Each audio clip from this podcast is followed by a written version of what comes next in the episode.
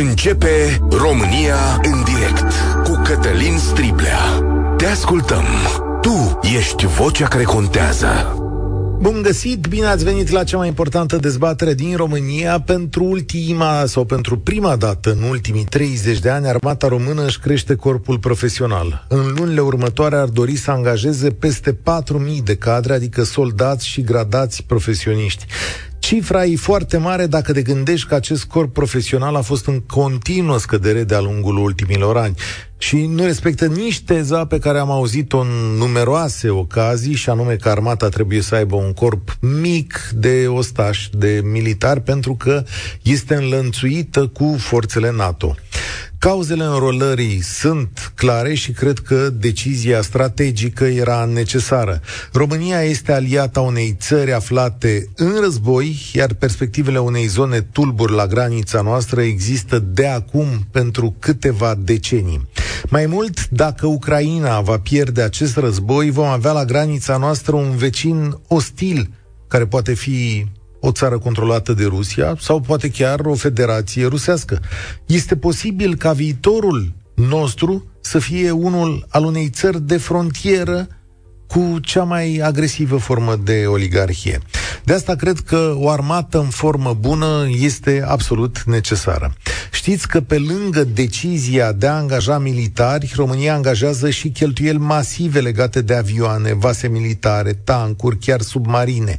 Efectul războiului este că ne vom înarma ani buni de aici încolo și vom crește structurile de forță și nu numai de peste tot, armată, servicii secrete, știu eu, și așa mai departe. Dar de la voință la putință este o cale lungă, mai ales că această înrolare este pornită într-un moment în care România trăiește pe credit. Știți că nu mai avem bani, o vedeți zilnic, guvernul nu mai are. Și în al doilea rând, pentru că bănuiala mea este că armata nu e o carieră atât de atractivă pentru lumea modernă și poate ne lămurim astăzi din telefoanele voastre cum stau lucrurile în realitate și ce moral au trupele din România, că e foarte important.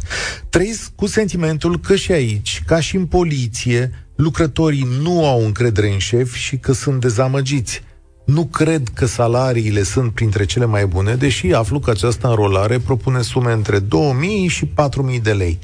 Ce este atractiv, într-adevăr, în armata română este că pensia e relativ aproape și că ești tânăr la pensie că primești o sumă de bani și încă poți munci. Ai un sprijin pe toată viața.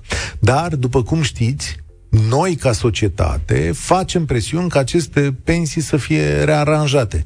Fie ca structură, fie ca formă. De nici avantajul ăsta nu e foarte sigur.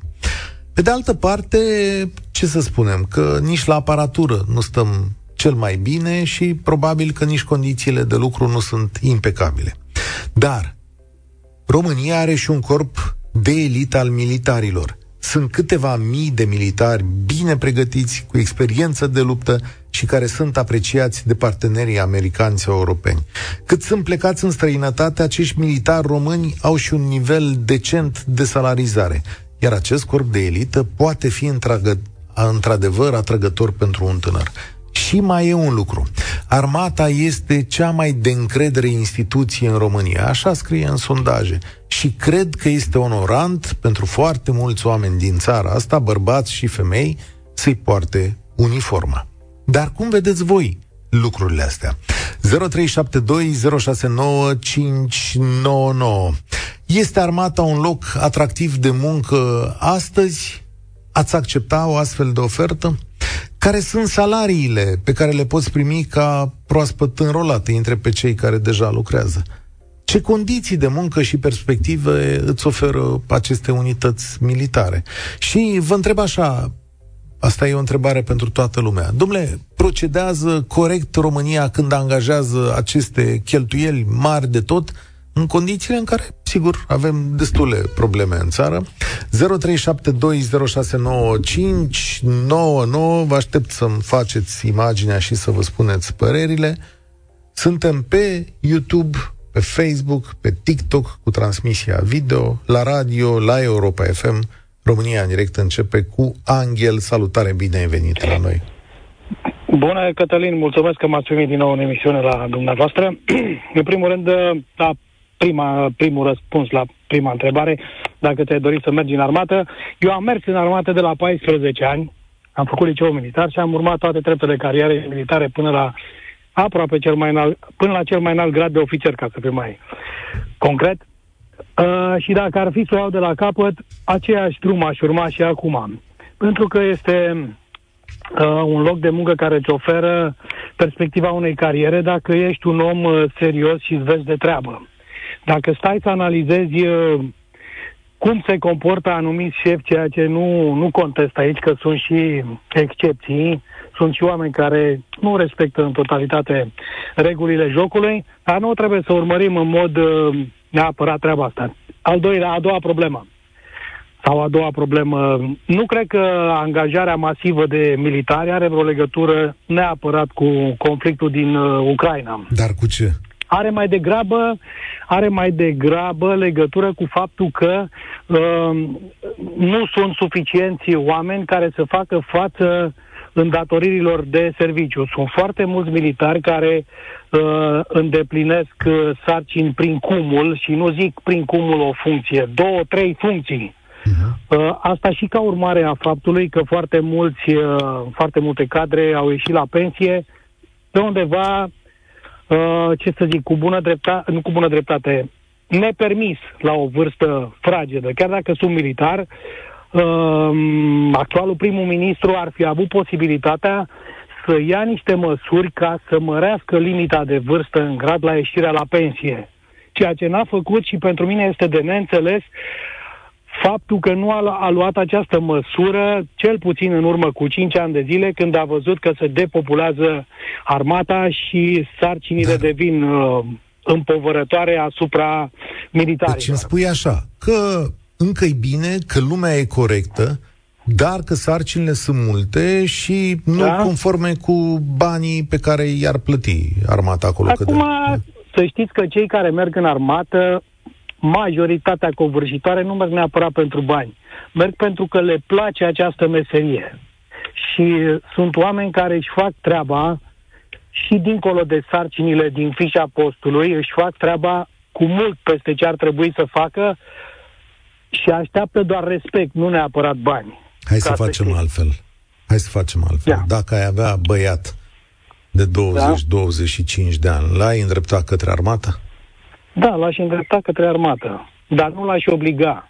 Nu, sigur, că... nu vorbesc de obligații. Nu, când copilul nu, vine și spune, domnule, da. L-aș îndrepta, l-aș îndruma și explica toate avantajele care sunt și dezavantajele, bineînțeles, pentru că nu e la îndemâna oricui să mergi la unitate când te cheamă sarcinile de serviciu, niciodată nu știi ce pro- că ai un program fix, că poți să mergi cu prietenii undeva sau uh, să-ți programezi o activitate dinainte Asta este un foarte mare dezavantaj. Să mergi să trăiești în condiții uh, deosebite în aplicații și exerciții sau, cum ați spus, în, uh, în teatru de operații. Eu am fost și în, în teatru de operații și vă pot spune acolo că nu sunt condiții chiar așa frumoase cum se prezintă la televizor. Viața nu este chiar așa roz. Într-adevăr, nu au toate mijloacele pe care ar trebui să le aibă la dispoziție pentru a-și face treaba.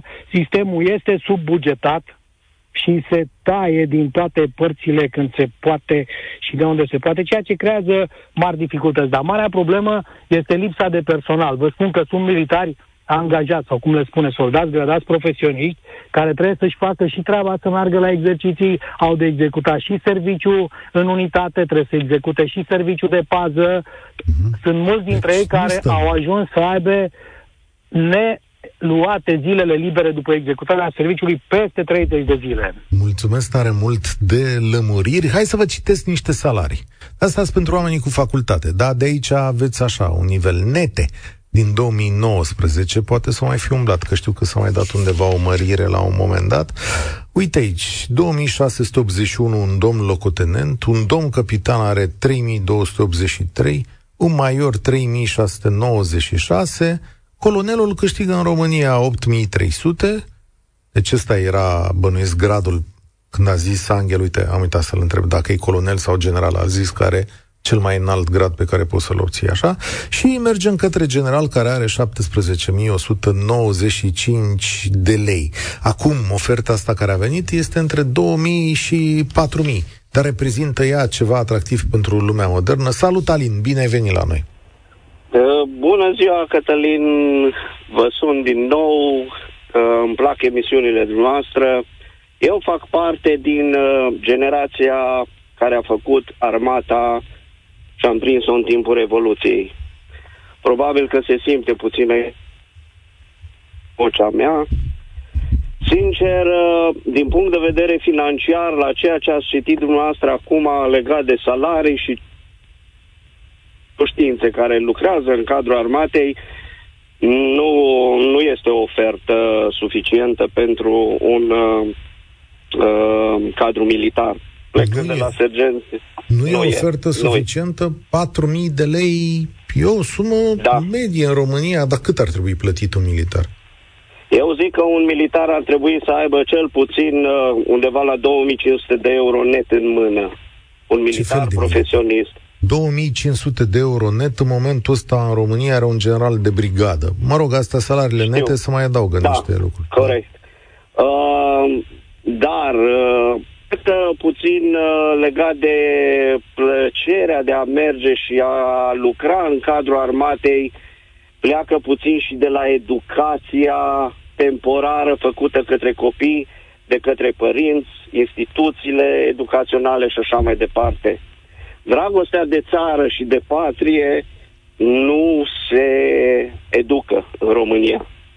Ne vindem pentru bani puțin sau mulți nu ne păstrăm tradițiile. Toate aceste lucruri duc spre dragostea față de țară și da. ca bărbat să-ți satisfaci, uh, să-ți dai viața pentru uh, patria unde te-ai născut, E un lucru mare. Ia, ia da. stați un pic să zăbovim aici, că aici e foarte interesant. Că copiii Eu... nu mai sunt educați în sensul ăsta. Crezi că e o valoare să ne educăm copiii în a-și da viața pentru patrie? Îi întreb și pe restul ascultătorilor noștri, că asta e o vorbă foarte mare, că ea, să zice aici la radio, dar mai greu, mai greu e să faci asta cu familia ta. Deci, crezi în această Așa. valoare că trebuie să ne educăm copiii să-și dea viața pentru patrie? Da, da, cred, cred. Și eu aș fi pregătit să plec și acum, deși am o oarecare vârstă. Nu sunt nici foarte în vârstă, dar nu sunt nici foarte tânăr. Uh, și la 53 de ani, dacă ar trebui, eu mi-aș da viața pentru patrie. Tu, dar copilul Restul, tău? Nu adică ți-ai trimite și copilul? L-aș trimite, am un băiat de 25 de ani, mm. lucrează altceva, e pe alt domeniu, dar dacă nu l-aș obliga, evident, ca și da, antelocutorul nu meu. Nu vorbesc de obligație, da. da. Dacă își hotărăște el să-și ducă viața în zona asta și să plece la sigur, război. Sigur, Sigur, am un nepot care în momentul de, de față este uh, student la forțele aeriene, am toată stima pentru ceea ce a hotărât să facă pentru el, fără să fie împins de către părinți, fără, asta a fost plăcerea lui, asta vrea să facă. Dar e, e greu, dar da, e o valoare. Ați da viața pentru patrie, e o valoare și trebuie să rămână valoarea unei națiuni. Domnule, mulțumesc pentru acest mesaj. El rămâne aici, o să plutească și o să-i auzim și pe restul ascultătorilor.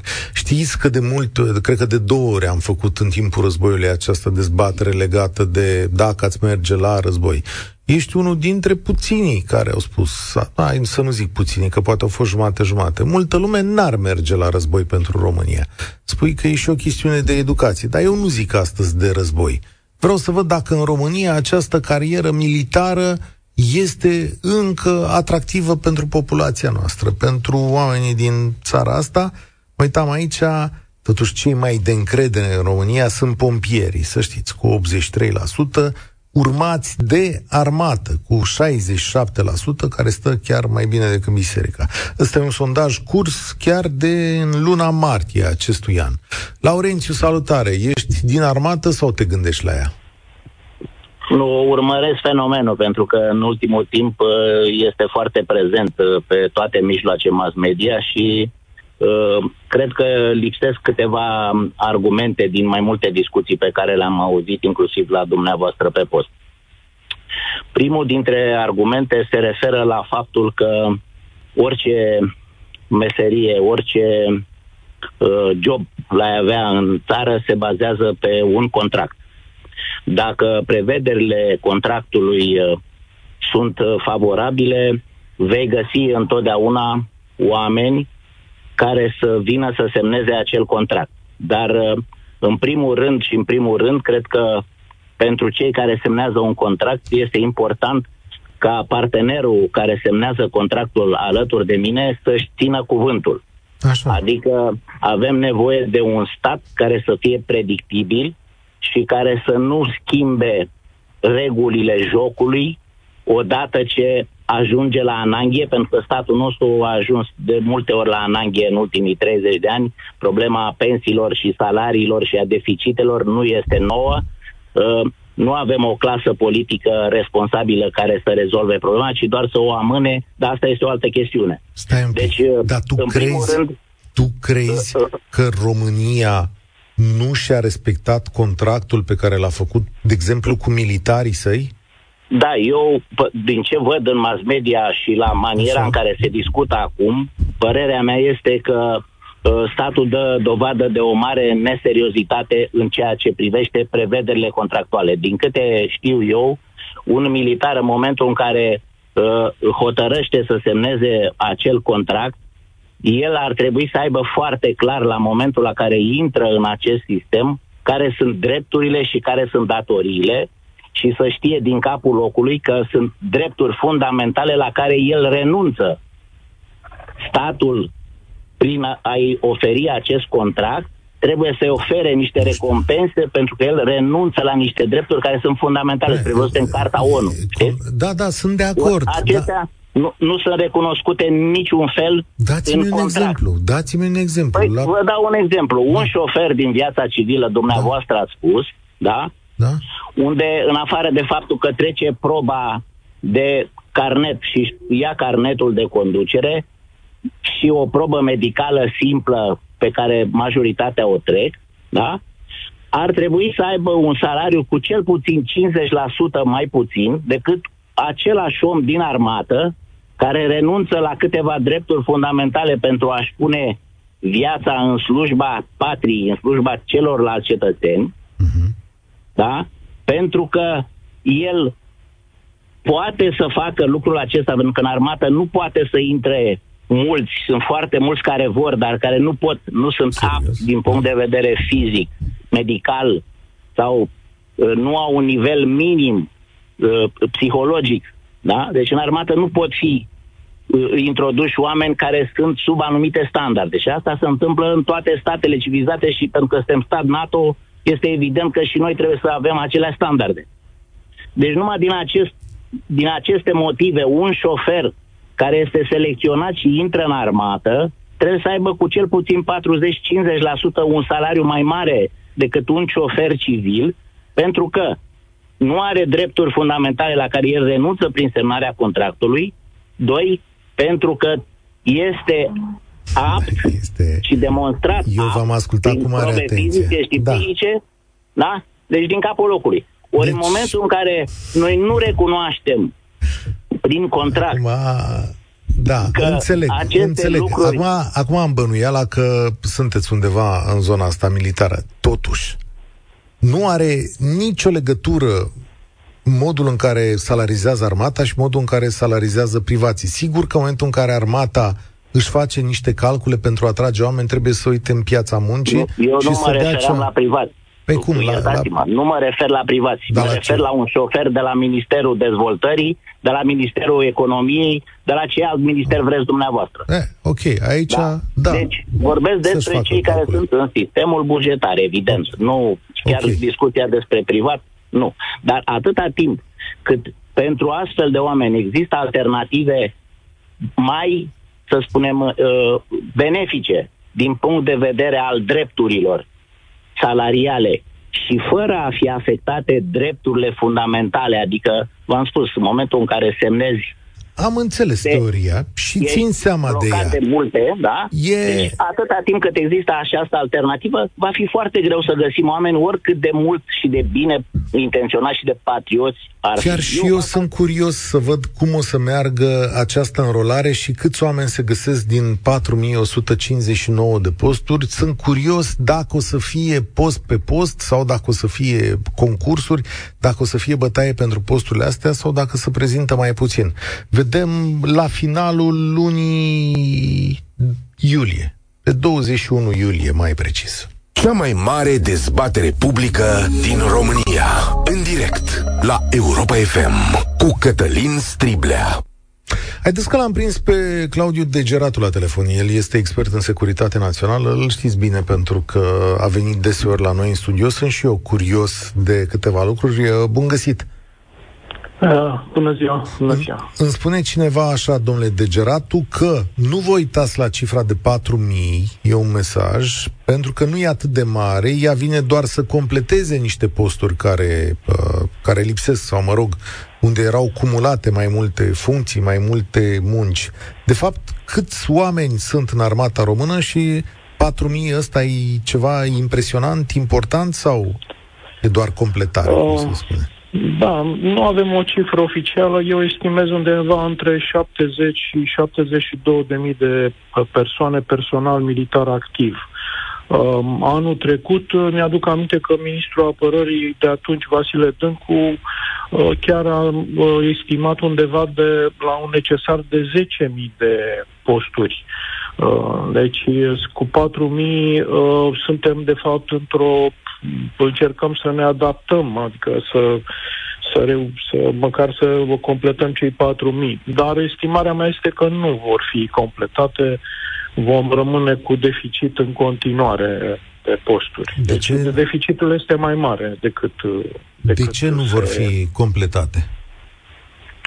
Păi, în primul rând, așa cum au spus și cei de dinainte, după 30 de ani, atractivitatea față de cariera militară s-a schimbat. Față de... Nu mai avem același tip de atractivitate care le aveam înainte de 1989. Uh, era inginer sau ofițer, aveai uh, șanse și de reușită profesională mai mare și de realizări personale și siguranța vieții și așa mai departe. Uh, lucrurile s-au schimbat. Acum uh, tinerii vor uh, cariere în domeniul tehnologiei informației, vor să lucreze în turism, vor să dar meargă în străinătate. Ai și în deci armată, este nu? o schimbare. Adică ai un corp de profesioniști în armată, chiar și în domeniul tehnologiei, nu? Adică bănuiesc că există așa funcții în armată. Da, dar uh, oportunitățile sunt date de un traseu uh, foarte rigid uh, al carierei militare, în timp ce oportunitățile pentru un specialist IT în domeniul privat sunt, sunt Uh, cum să spun, sunt nemăsurate. Adică limita este cerul în acest domeniu, pentru că ține doar de propria performanță și de competențe și de oportunitățile care sunt la nivel global. Asta, sigur, eu am luat exemplu extrem cu tehnologia informației, dar repet, e mult mai ușor să, din punctul meu de vedere, să să urmezi o pregătire în domeniul tehnologiei informației decât să faci o școală militară și să după aceea să faci o specializare în IT, iar la sfârșit să primești câteva oferte de la firme internaționale care ți plătești și compensația că trebuie să renunți la contractul cu armata. Deci, okay. vedeți, este foarte acerbă competiția. Care e nivelul de salarizare față de nivelul general al României? Cum l-ați aprecia în acest moment? Pentru ofițeri și ofițeri superiori mi se pare că este în regulă. Pentru uh, soldați gradați, subofițeri, cred că acolo se mai poate lucra, se mai poate uh, îmbunătăți mult uh, cu, Ai...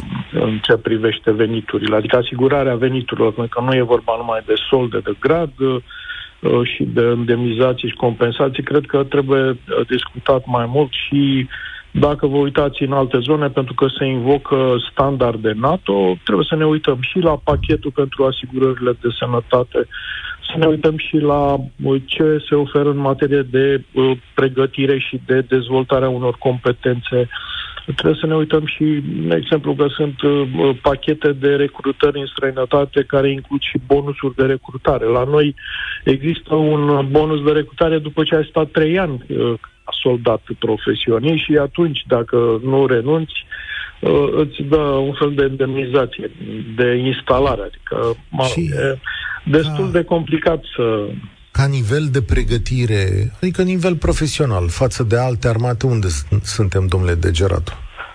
Uh, la nivel de pregătire, noi respectăm standardele NATO, um, dar nu avem toate condițiile materiale. Adică instruirea personalului, uh, cred că este, uh, mă rog, în ultimii 20 de ani, inclusiv experiența din Afganistan și din alte teatre, ne oferă posibilitatea să spunem că avem pregătire uh, de bază foarte, foarte bună. Ceea ce cred că ar trebui insistat este legat de uh, această pregătire de specialitate. Această, de exemplu, în continuare o să vă uitați și o să vedeți că avem exerciții la nivel de mici unități, detașamente, companii.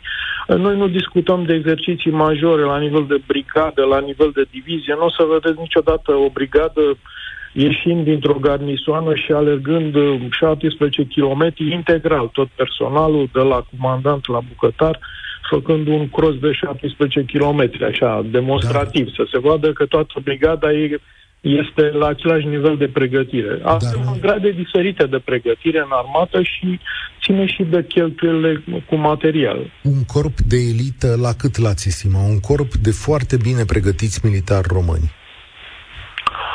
Undeva spre 20 de mii de soldați. de soldați. Luptători. Și în special forțele, forțele terestre, sigur nu discutăm de specificul celelalte categorii, adică forțe navale și aviație, pentru că acolo sunt integral uh, de elită din punctul meu de vedere pentru forțele terestre unde de fapt deficitul este cel mai mare și unde ar trebui să să creștem gradul de pregătire, ar trebui să fim undeva la 20 de mii. Așa ne propunem, măcar să avem o divizie complet pregătită, ceea ce este foarte greu. Uh, nu știu dacă suntem cu o divizie la nivel de pregătire de 70%. Asta e imaginea. Mulțumesc tare mult, Claudiu Degeratu. Andrei de pe Facebook spune așa, fratele meu este angajat în legiunea străină din Franța, Acolo salariul de bază este salariul mediu pe economie, 1500-1600 de euro lunar. Dacă au misiuni și pregătiri pe teren, atunci suma aceasta crește și este calculată în funcție de periculozitate, timp petrecut și așa mai departe. Nu putem cere un salariu de 2500 de euro în România pentru un cadru militar, când în alte state mult mai dezvoltate salariile sunt vizibil mai mici. Alin, îți mulțumesc pentru răbdare. Ești militar sau Bună ziua, vă salut cu mare drag. Mulțumesc și doamnei care ne-a făcut legătura cu dumneavoastră. da, ce uh, nu, nu da. sunt militar, sunt șofer de camion, pentru că tot ați deschis subiectul acesta cu șoferii de camion și de-aia am strânit și cu curiozitatea și am vrut să vorbesc cu dumneavoastră. Marcela o cheamă uh, pe colega noastră și este mai, uh, stâlpul acestui Cel mai emisiuni. important, da? De mic copil, de mici copii, da? Generația mea din 89-90, uh, la noi, la grădiniță, la școli, veneau uh, polițiști, jandarmi, pompieri și s-a implementat uh, oarecum ideea asta de a îmbrăca uniforma statului. Uh-huh. Deci asta, pentru, cel puțin pentru mine, asta ar, ar însemna o mândrie. Iar în ceea ce, ce ați pus întrebarea cu salariul și asta, 2000 de lei este un salariu care nici nu ar motiva nici măcar no, stai așa. un copil tu te duci acum specialist, adică ai categorii profesionale, ești șofer profesionist, te duci cu carnetul da, da, da. ăla tău, cu toate atestatele, armata da. are nevoie de așa ceva, deci la prima strigare, bănuiala mea că ai lua undeva între 3500 și 4000. Ia să te văd, de păi e, e mult sub ce primesc eu acum. Eu lucrez la privat și primesc aproape dublu în momentul de față. Da, păi și cu asta am lămurit-o, adică pentru tine n-ar fi deci, atra... Dar m-ar, m-ar, m-ar tenta, scuze, doar pentru simplu fapt de a îmbrăca uniforma statului. Eu am mai încercat uh, de a îmbrăca uniforma statului la politiști, la pompieri, la uh, jandarmi. Uh-huh. Dar întotdeauna apar, apare aceeași problemă cu uh, relații, pile și așa mai departe. Da, e posibil. Nu, nu contest. O să Adică bănuiesc că așa e România, are tot felul de pile cu mătrii și relații pe, pe zona asta. Dar de ce ești așa mândru de armata română sau așa onorat să-i porți uniformă? Nu neapărat de armata română, pur și simplu de uniforma statului, pentru că așa ar fi normal și corect ca orice băiat, bărbat, copil și așa mai departe să fie mândru că se nasc într-o țară, nu neapărat în România, Hai în să, care altă țară. hai să facem un test. Știi cum îl cheamă pe ministrul apărării? Nu. Ok. Uh, pe ministrul de interne știi cum îl cheamă? Dacă faza noastră, vă poate mi-aduceți aminte și putem comenta un pic. Nu e nicio rușine să știi că nu știi cum îi cheamă pe acești oameni. Nu este realmente important și ei nu sunt niște celebrități. Unul dintre ei, da, e o celebritate în rău, dar n-are... Uh, nu asta am vrut să supun aici imaginii, uh, ci faptul că în fruntea acestor ministere pe care tu ți le dorești și de care ai fi onorat, sunt oameni pe care Așa. nu-i știe nimeni, jur că nu-i știe nimeni, Băsescu avea dreptate cu testul stâlpului, pe Bode, pe Bode, Bode îl cheamă la interne. Pe Bode îl știe lumea că îl înjură da, îl jumate știu. de Eu îl țară. știu, Așa, acum că mi-a spus așa, dumneavoastră, îl da, e ăla care cu plagiatul, așa. Deci pe ăla Da, îl da, știe, pe ăla îl știe lumea. Dar vezi, când în fruntea acestor ministere sunt oameni care nu însuflețesc cu nimic masele, n-au de spus niciun mesaj, n-au de spus mare lucru, încă este bine că mai sunt oameni ca tine care visează la uniforma militară. Adică Uh, nu chiar doar e că bine. visez, uh, îmi doresc în continuare. Uite, eu uh, săptămâna trecută am avut niște curse de transport, eu lucrez acum pe basculă. Mhm. Și am transportat niște material special pentru aeroportul militar, unde se toarnă o pistă. Deci pista pe aeroportul militar, acum în momentul ăsta este în stadiu de refaceri, de reabilitare totală. Da, adică da, se scoate ok. tot, se decopertează în jos foarte mult și se toarnă din nou. Da. Deci totul se investește, că nu știm noi uh, prin mass media sau la TV, la TV nici nu mai discut la TV, ce sunt de la TV, la posturile de știri, care sunt o grămadă de posturi de știri, care n-au nicio treabă cu realitatea și cu viitorul țării și al copiilor noștri. Au, Eu am doi băieți, au. unul de șase ani și unul de doi ani. Îi trimite în armată. Da, da. Da? Ok, Da. bine. Țin unii să fie bine acolo la tine, avem nevoie de oameni care să aibă încredere în România. Să știți că pe ministrul apărării îl cheamă Angel Tâlvăr. Dacă... Deci dacă ia Luca Pastia întrebarea asta, cum îl cheamă pe ministrul apărării din România, trebuie să o pună la premiu de 4.000 de euro. Avem premiu de 4.000 de euro când se ratează banii o săptămână, nu? Se ajunge la 4.000, cred că da. Și atunci uh, să ia Luca întrebarea asta și o să vezi dacă știe cineva mare lucru, are dreptul la 4.000 de euro. Florin, salutare, ești la România în direct. Mă bucur că domnul Prins Sau v-a de, spus în general emisiunea. sau de cumva ciudat, ești, vorbești într-o cască ceva, sau... Nu, probabil că e mai, mai profesional. Acum auziți mai bine? Da, mai bine, să vorbești mai tare, așa. Ok, o să vorbesc mai tare. Uh, am văzut că nu prea au intrat uh, militari, ca să spună părerea, și asta în general aș fi vrut cei din la baza armatei care uh, în general lor li se adresează aceste posturi.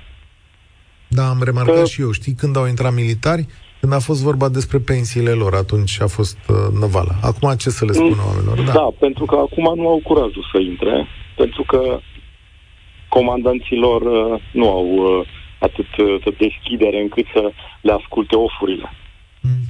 Mm. Și un militar angajat pe bază de contract care va debuta acum și are, să zicem, foarte puține vechime, de-abia va trece de 3.000 de lei salariu. În condițiile în care, uh, cu siguranță, la început va face multe lucruri pe care nu și le va dori să le facă. Iar Sunt convins. e mai mult de marketing aceasta cu soldele care li se oferă. Aș vrea să știu din cele 4.000 de posturi câte sunt de ofițeri care să ajungă la 4.000 de lei. Da, nu sunt, un număr uh, aici infim. nu sunt ofițeri, sunt soldați și gradați profesioniști, deci subofițeri și Atunci, cu siguranță nu vor ajunge la salariile alea. nu vor Garantat. ajunge. De ce Nu, zici e garantat? doar de marketing. E doar de marketing chestia asta. Și eu vă spun din priva faptului că am lucrat la Ministerul Apărării, am trecut în altă parcă, Mhm. asemănătoare. Iar în momentul în care vin tineri, sunt foarte dezamăgiți pentru că în mass media, peste tot se spune că sunt niște salarii foarte mari. Nu sunt așa. În construcții câștigă mai mult decât câștigă un militar angajat pe bază de contract. Și atunci, Iar cum poate să fie? lucrurile, iar lucrurile pe care le fac încă la noi comandanții secreți stăpânii moșiilor. Asta e problema. Dă-mi un exemplu ca să înțeleg la ce te referi. Mm, în sensul că ei taie și spânzură într-o unitate militară. Nu știu să aprecieze uh, calitatea umană a omului. Nu știu să uh, lucreze cu oamenii care sunt, ai 30 de oameni și sunt 30 de caractere. El uh, se vede cocoțat acolo sus și prin prisma faptului că pe ordine nu se apleacă deloc asupra uh, nevoilor unui astfel de militar. Dar nu, episoade din alea comuniste cu dus oamenii încă pe la... la... Din păcate încă mai sunt și din asta. Mai ajută-mă la construi casa, mai carăm ceva, nu, mai... Nu, nu, nu, nu, nu. Sunt lucruri... Pe, deci, uh, orice lucru care se face într-o unitate militară, nu se, rar se întâmplă să se facă cu specialiști. Mm-hmm. Se face cu mâna proprie. Deci, dacă trebuie să demoleze ceva, sunt soldații gradați voluntari, demolează. Dacă e nevoie de cosit, cosesc soldații voluntari. Dacă e nevoie de, nu știu, plecat o mașină de resturi, de fân, de ceva, ca să-l ducă la groapa de gunoi, fac soldații. Și atunci, cum ar putea să fie armata română atractivă, mai ales în condiții dificile pe care o să le avem în față în anii următori? Atâta timp când nu se va oferi un uh, statut care să fie respectat, adică omul să fie pus ceea ce vrea să facă. Un tânăr care merge se vede la instrucție, se vede alergând, se vede făcând uh, sală. Sunt foarte puține unități care fac chestia asta. În general, ei sunt puși să facă pază, uh, orele libere nu și le iau, începe să fie așa, după aceea să fie lehamite aceea că uh, sunt foarte uh, forzași, ca să zicem așa, uh, și se deprofesionalizează. Mulțumesc pentru punctul tău de vedere. Înțeleg că ai lucrat acolo, îl respect și simt în mare măsură că așa este, mai ales după emisiunea cu Marian Godina, care mi-a spus că nu sfătuiește un copil de 18 ani să intre în poliție și că majoritatea colegilor săi sunt demoralizați și că singurul lucru care îi ține acolo este pensia. Și ăsta e un semnal grav și tragic pentru liderii României, pentru că lipsa de statut pentru uniforme și lipsa de încredere este aproape destructivă. Adrian, o să închei această emisiune România în direct cu uh, concluzia ta. Bună ziua și mă bucur, adică nu știu acum să mă bucur cu concluzia mea, dar... Um, să știi că uh, ascultându-te 500 de mii de oameni și lăsându-le tu concluzia, chiar e de bine. Adică... Păi, uh, da, dar uh, chestia era legat exact ce vorbise antivorbitorul meu, ce succesul antivorbitorul meu, uh, ca să las o concluzie amară, nu știu, parcă mă doare inima, ținând cont de faptul că fost cadru militar, 35 de ani, uh, plecat la 14 ani de acasă și să spun că după o o întreagă carieră, vine un tânăr care îl respect, e tânăr și trebuie să vină tinerii, dar cu... Adică nu, nu le pot înțelege la unii mentalitatea neavând pregătire aici toată problema. Că spunea ce putem face. Păi tu dacă le iei pe un tânăr care a făcut facultatea de, poftim, de istorie și îl faci ofițer și el nici măcar nu-și pune porhartul ca să stea cu soldatul pe câmp, vine direct la birou, și după 35 de ani îți spune, nu contează, nene, în fine, cum mi-a spus, nu contează ce ai făcut în toată cariera, contează ce faci de acum încolo. Și am zis, bun, ok, dar ce au făcut părinții tăi în 35 de ani, nu, nu apreciez. Astea sunt cazuri, astea cazuri dese? De, destul de dese, credeți-mă. Și ce spunea antivorbitor, am rămas total mâhnit că încerca să spună, dar nu avea curajul să, să zică până la capă. Ba da, au nevoie să-ți construiască domnii comandanți o casă, ba da, ia soldatul, ia gradatul acesta care îi vor ei 4.000 să-i angajeze acum. Înțelegeți? Dar o să-și dea seama. Eu, la întrebarea care a spus-o, dacă aș avea un copil acum să-i spun să meargă un băiat, să meargă în armată, în niciun caz. Da, să-și, să-și uh, apere țara, să, să fie pentru țară, da. Dar pentru armată nu, înțelegeți, eu am ieșit dezamăgit. Deci eu când am plecat din armată, uh, cum să vă spun, efectiv, am plecat fără onoruri. Ah, ce lucru nu greu mi-ai pare, spus. Da, da, nu mi se pare ce? normal. Deci mi-au dat o diplomă trasă la Xerox și am zis, asta e Asta e munca mea, munca vieții mele. Mulțumesc tare mult. Uh, domnul Tâlvar, că v-am făcut celebru astăzi, v-am învățat numele 100 de oameni din cei 500 de mii, poate. Ați auzit ce a spus acest om? Nu să rezolvați, rezolvați problema asta, ne mai socotim la înrolare. De fapt, despre asta e vorba. Despre respectul pe care îl acordați acestor oameni. Și atunci vor veni. Ne oprim aici, prieteni. România în direct se încheie. Eu sunt Cătălin Striblea. Spor la treabă. Participă și tu, România în direct, de luni până vineri, de la ora 13 și 15.